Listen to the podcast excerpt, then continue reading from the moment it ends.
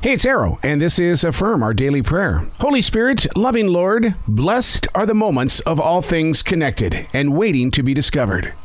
We are mindful in your presence of right now, listening to all things moving through your beautiful universe. Let's work on strengthening the everyday relationship to remove moments of doubt and self shame. There has to be better ways to embrace a moment of challenge and change. Rather than judge it, show us, Lord, how to learn from it. We accept the hassles of needing to grow. Our hearts and imaginations weren't designed to just settle. Push us, Almighty God. Your circle of travelers is nowhere near complete.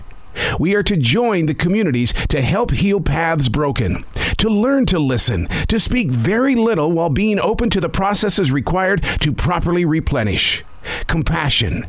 You know what it is because you live it, Almighty God. Let us be less of a taker and more of a giver. With you, Lord, we are not lost and we are not in fear. We are grateful for your everyday presence.